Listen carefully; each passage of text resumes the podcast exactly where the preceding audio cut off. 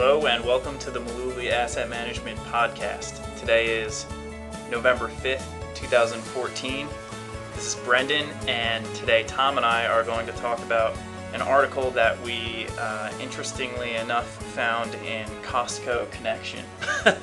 not the typical browsings of Mullooly Asset Management, but yes, hey, it's not Forbes. It's not you know uh, Business Week or some real hoity-toity. It's not The Economist or you know at, even Atlantic Monthly. Costco's magazine. yeah, we get it. Yeah. Uh, and, and to make matters worse, we're going to talk about an article from our friend Suze Orman. So you might know Suze because she's pretty uh, highly acclaimed on, on television programs and radio and all that, but in the industry, uh, maybe not as highly regarded. Um, but you know, that's that's up to the individual. Yeah.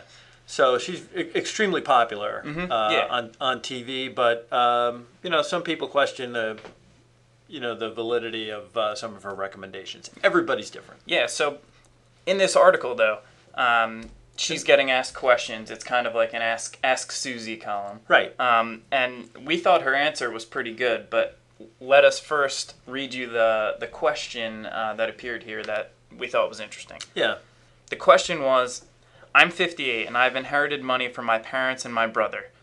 I need to find a financial planner. Bankers from two different banks seem to be dying to get my business and be my financial planner or advisor. Or is it really a better idea to find someone not associated with a particular bank? Are they all associated with some place that is just trying to get me to invest in their products? I also inherited an account with Charles Schwab. Is there a difference between a financial planner and a financial advisor, and how do I choose one? These are actually really good questions. Yeah, I mean, individually, I think we've handled almost all of these questions on different podcasts or posts on the site. So Yes, we a lot of good questions asked by whoever wrote this one in. Yeah, and uh, so we thought we'd tackle a, a few of these. Um, first, let's talk about uh, how Suze Orman responded. Part of her answer was look for RIAs. That's and she spelled it out: registered investment advisors, especially the kind of setup where the registered investment advisor is paid a percentage of the assets that you have him or her manage for you. That way, your interests are aligned with theirs. And the percentage should never be more than 1%. So let's stop for a second. Registered investment advisor, that's what we are. Yeah. Mullooly Asset Management is a registered investment advisory firm. Mm-hmm. The setup is the same that she talked about is exactly the setup that we have here where the investment advisor is paid a percentage of the assets that you have him or her manage.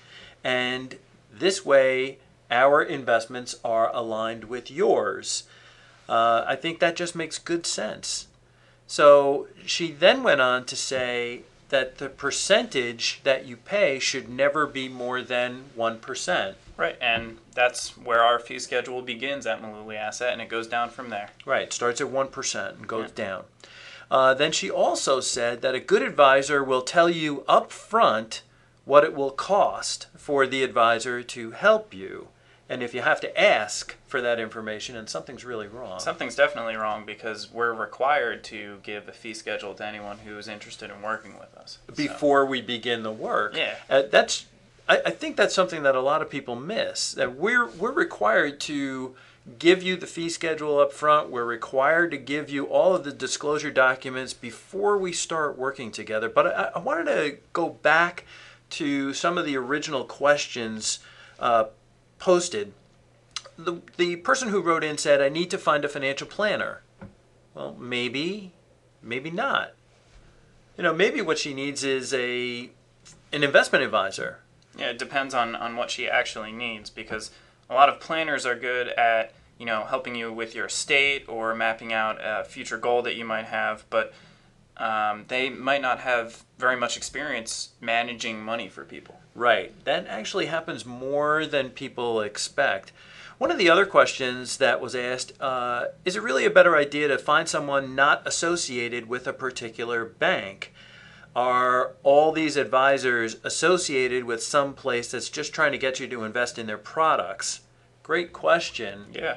Uh, Mullooly Asset Management, uh, we're not affiliated with any firm. We work strictly for our clients, and you need to get clear on that when you're working with your advisor. Um, yeah, this this lady seems to have a, a clue because she knows that some some of these guys are just trying to get her to buy some type of product for uh, commission. So she, you know, is somewhat enlightened there because a lot of people don't realize that, and that's that's wrong. Yeah, but I think we're also seeing a, a big change in trend though in the in the investment advice industry. Yeah, the growth of investment advisors versus uh, your traditional brokers is really uh, staggering in in recent years. Yeah, we're seeing more and more brokers leaving the brokerage firm model and starting to work strictly for the client, like we do, and we've been doing since 2002 Yeah. uh, here at Mullooly Asset Management. Now, when we talk about these different investments and different uh, strategies, you need to know that none of the securities that we mention in our podcast represent